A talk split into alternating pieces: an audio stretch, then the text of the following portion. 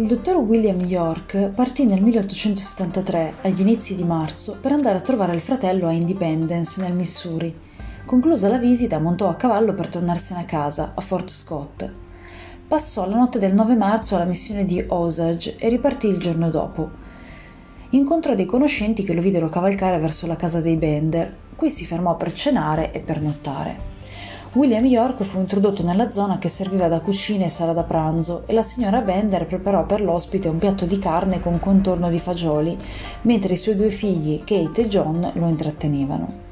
Kate fece in modo che il dottor York si sedesse con le spalle contro la tenda rossa, poi si accomodò di fronte a lui e gli raccontò dei suoi poteri di medium e delle guarigioni ottenute negli ultimi tempi. Mentre la ragazza parlava, York sentiva una grande calma scendergli dentro e gli occhi farsi pesanti. Kate lo stava ipnotizzando. A un tratto la giovane alzò bruscamente la testa, guardò verso la tenda e gridò Ora! Dal divisorio sbucò un braccio nudo che brandiva un martello. York non ebbe neanche il tempo di voltarsi. L'arma gli entrò nel craneo. Poi Bender, un omone con una folta barba rossa che sapeva esprimersi soltanto nella sua lingua originale, il tedesco, era arrivato a Cherrywale, nel sud-est del Kansas, nell'ottobre del 1870. Insieme a lui c'era soltanto il figlio John. Giunsero con un carro sul quale trasportavano alcuni mobili e il necessario per una lunga permanenza. Acquistarono per pochi soldi un appezzamento di terreno nella zona di Mount Valley, nella contea di Labette, e vi costruirono una casa di legno. Il punto che avevano scelto era proprio sul percorso che i viaggiatori effettuavano per andare da Independence a Fort Scott. Avrebbero offerto vitto e alloggio ai viandanti e un riparo per i cavalli. Ci vollero alcuni mesi per sistemare tutto, poi arrivarono anche Ma Bender e Kate, che sembrava quasi non appartenere alla famiglia, tanto era diversa da tutti gli altri. Sia John sia Kate si iscrissero ai corsi domenicali di Harmony Grove. I due giovani furono accettati nella comunità, mentre la gente si teneva a distanza dal resto della famiglia. Kate era ambiziosa e amava il denaro. Nei primi tempi si impiegò come cameriera a Cherrywale in uno degli alberghi del paese. Era un'eccellente cameriera, veloce, intelligente e sembrava possedere la capacità di intuire gli ordini prima ancora di riceverli. Quando però capì di poter usare i suoi poteri di veggente e medium per guadagnare denaro, lasciò il lavoro e pubblicò un annuncio sul giornale. La professoressa Kate Bender sa guarire le malattie, curare la cecità, le convulsioni e la sordità. Nel frattempo, Rudolf Brockman, uno dei vicini della famiglia Bender, era riuscito a strapparle una data per il matrimonio. Ma Kate amava fare le cose a modo suo e cambiava continuamente il giorno delle nozze, adducendo ogni sorta di scusa. Per il momento non voleva rinunciare alla vita libera che conduceva e al suo nuovo lavoro che le procurava successi e guadagni. Più o meno quello fu il periodo in cui alcune persone cominciarono a sparire nella zona e in cui presero a circolare strane voci sulla famiglia Bender. Un certo Sowers e un certo Jones svanirono misteriosamente e furono poi ritrovati nel fiume con la testa fracassata. Un'anziana donna raccontò di essersi ammalata e di aver chiesto l'aiuto della ragazza non potendo permettersi un vero medico. Dopo qualche giorno, vedendo che la cura non faceva effetto, la donna andò dai Bender a chiedere indietro la sella che aveva dato loro impegno. Kate le disse che era stata troppo impaziente, che occorrevano più giorni affinché la terapia facesse effetto e che avrebbero organizzato una seduta spiritica. Poi la fece accomodare con la schiena verso la tenda di canapa, si sedette davanti a lei e dopo qualche minuto di conversazione urlò Ora! Nulla accadde. Ripresero a parlare e di lì a poco Kate ripeté il suo grido. Nessuno si mosse a parte la donna che, insospettita da un respiro pesante che proveniva dall'altra parte della tenda, alzò un lembo della stoffa e scoprì Pa Bender che brandiva un martello. Spaventata, fuggì dalla casa inseguita dall'uomo e riuscì a far perdere le proprie tracce accovacciandosi fra l'erba alta della prateria, senza avere il coraggio di lasciare il nascondiglio se non a tarda notte. Infine la donna arrivò a casa di John Newman, al quale raccontò ciò che era accaduto. L'uomo riferì il tutto allo sceriffo, che però non trovò opportuno intervenire solo per le chiacchiere di una vecchia.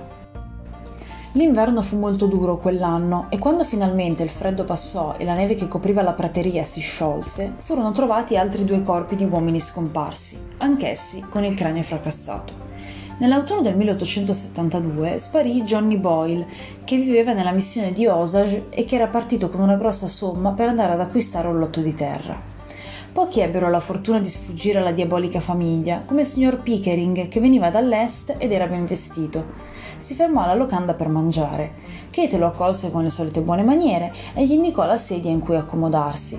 Ma l'uomo le rispose che non voleva sedersi vicino alla tenda, poiché questa era sporca e piena di macchie, perciò si sedette dalla parte opposta del tavolo. Improvvisamente Kate diventò offensiva e sguaiata e gli gridò che se non si fosse seduto dove diceva lei, non avrebbe cenato. Prese un coltello e gli si avvicinò con la faccia stravolta dalla rabbia. Pickering fuggì dalla casa, montò sul carro e scomparve. Non fu altrettanto fortunato George Launcher. Rimasto vedovo con una bambina, voleva affidare per un certo tempo la figlia ai genitori che abitavano nell'Iowa, perciò si mise in viaggio insieme a lei. I due si fermarono nella locanda dei Bender e non arrivarono mai a casa degli ansiosi nonni della piccola. Il dottor William York, che conosceva George Launcher, decise di andare a cercarlo. Il carro di George fu trovato vicino a Fort Scott, con i cavalli morti di fame. All'interno c'erano ancora i vestiti della bambina. Il dottor York stava proprio pensando a questo ritrovamento mentre da Independence riprendeva la strada per casa. Era stanco quando vide la luce della locanda dei Bender e decise di fermarsi per la notte.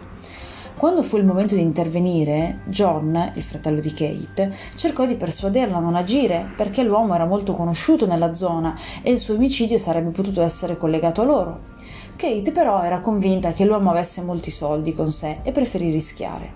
I Bender, che trovarono nella cintura della vittima 900 dollari, gettarono il cadavere nel sotterraneo, dove rimase fino a notte fonda, allorché lo trascinarono all'esterno per seppellirlo insieme agli altri.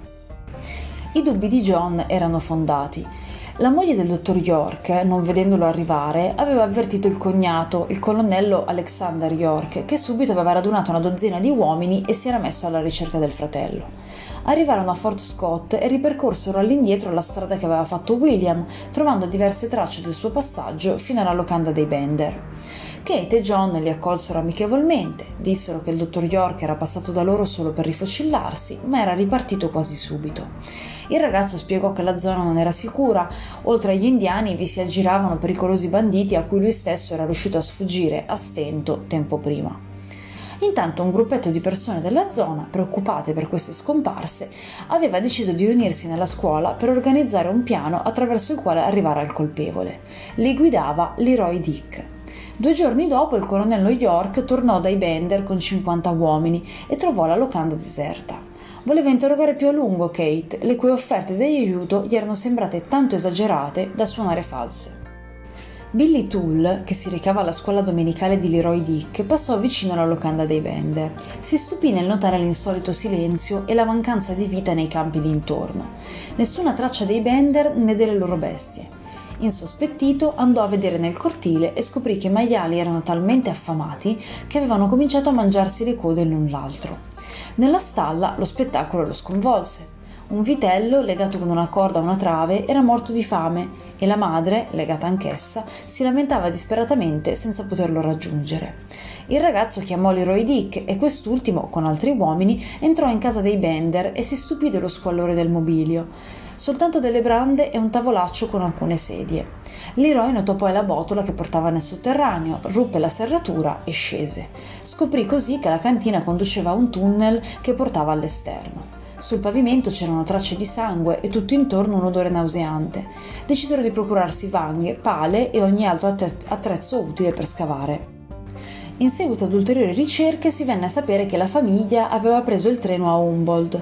Il loro cane li aveva seguiti e quando il treno era partito era tornato mestamente ad attenderli vicino al carro dal quale non si era più spostato. La squadra di Leroy scavò intorno alla locanda senza alcun risultato. Alla fine della giornata gli uomini erano demoralizzati e tornarono delusi alle loro case. Il giorno dopo erano raddoppiati e ad essi si era unito anche il gruppo di soldati agli ordini del colonnello York. Mentre il fratello Ed era seduto in cima ad una collinetta, fu colpito da un avvallamento che notava solo in quel momento dalla sua posizione elevata. Intuendo il significato della depressione del terreno, urlò: Ragazzi, vedo tombe nell'orto! Galvanizzati dal suo grido, tutti si affrettarono a scavare nel luogo indicato. Il primo corpo che venne rinvenuto era proprio quello del dottor William York, che fu trovato nudo e con la testa spaccata da una martellata. I giorni seguenti vennero rinvenuti altri corpi. Fra chi era rimasto sul posto si sparse una voce. Sicuramente i Bender avevano avuto un complice e doveva trattarsi di Rudolf Brockman, promesso sposo di Kate. Rudolf non era amato dalla comunità e per di più al momento si cercava un colpevole. Poiché si trovava sul luogo mentre il sospetto alleggiava fra i presenti, fu preso, gli fu legata una corda intorno al collo e fu sollevato dal suolo perché si sentisse soffocare e confessasse. Ma lui non disse niente e l'operazione si ripeté più volte, al punto che l'uomo rischiò di perdere la vita. La folla però fu distratta dal ritrovamento di altri cadaveri e Brockman riuscì a dileguarsi. Il giorno dopo lasciò la città. Mentre gli uomini del posto si dividevano in gruppi per andare alla ricerca della diabolica famiglia, i curiosi facevano a pezzi la casa dei Bender per impossessarsi di souvenir. Le tracce dei Bender portarono a Humboldt e poi a Kansas City, dove ricordavano in molti l'accento tedesco di Pa e l'avvenenza di Kate, e dove qualcuno rammentò che i quattro si erano separati. Dopo una tremenda disputa, Ma e Pa Bender erano fuggiti con l'intero bottino. Il colonnello York mise una taglia di mille dollari sui quattro ricercati, ma nessuno si fece vivo. Poiché aveva visto i Bender una sola volta, non sarebbe stato in grado di riconoscerli nel caso li avessi incontrati, così affidò a Leroy Dick il comando delle ricerche. Leroy promise di fare tutto il possibile per rintracciare i criminali, ma passato qualche anno, dopo aver seguito diverse false piste, stava quasi per rinunciare. Ma ecco che, per uno strano caso, sentì di nuovo parlare dei Bender. Anche quella pista però portò ad un nulla di fatto. Le due donne che vennero riconosciute come Ma Bender ed Elizabeth furono portate a processo ma vennero prosciolte. Nonostante alcuni le avessero riconosciute come appartenenti alla famiglia Bender, c'era anche chi non aveva mai creduto che le due fossero Ma Bender e la figlia. Infatti, dopo il ritrovamento dei cadaveri, gli uomini di Cherrywell erano partiti all'inseguimento della famiglia Bender, ma di lì a due giorni erano già tornati e non avevano voluto fare alcun rapporto. Molti anni dopo, il figlio di uno dei partecipanti alla battuta svelò che il padre, in punto di morte, gli aveva rivelato un segreto. Quegli uomini avevano effettivamente trovato i Bender e dopo averli selvaggiamente torturati e massacrati, li avevano gettati in un pozzo. Poi si erano divisi il bottino, giurando di tenere la bocca chiusa.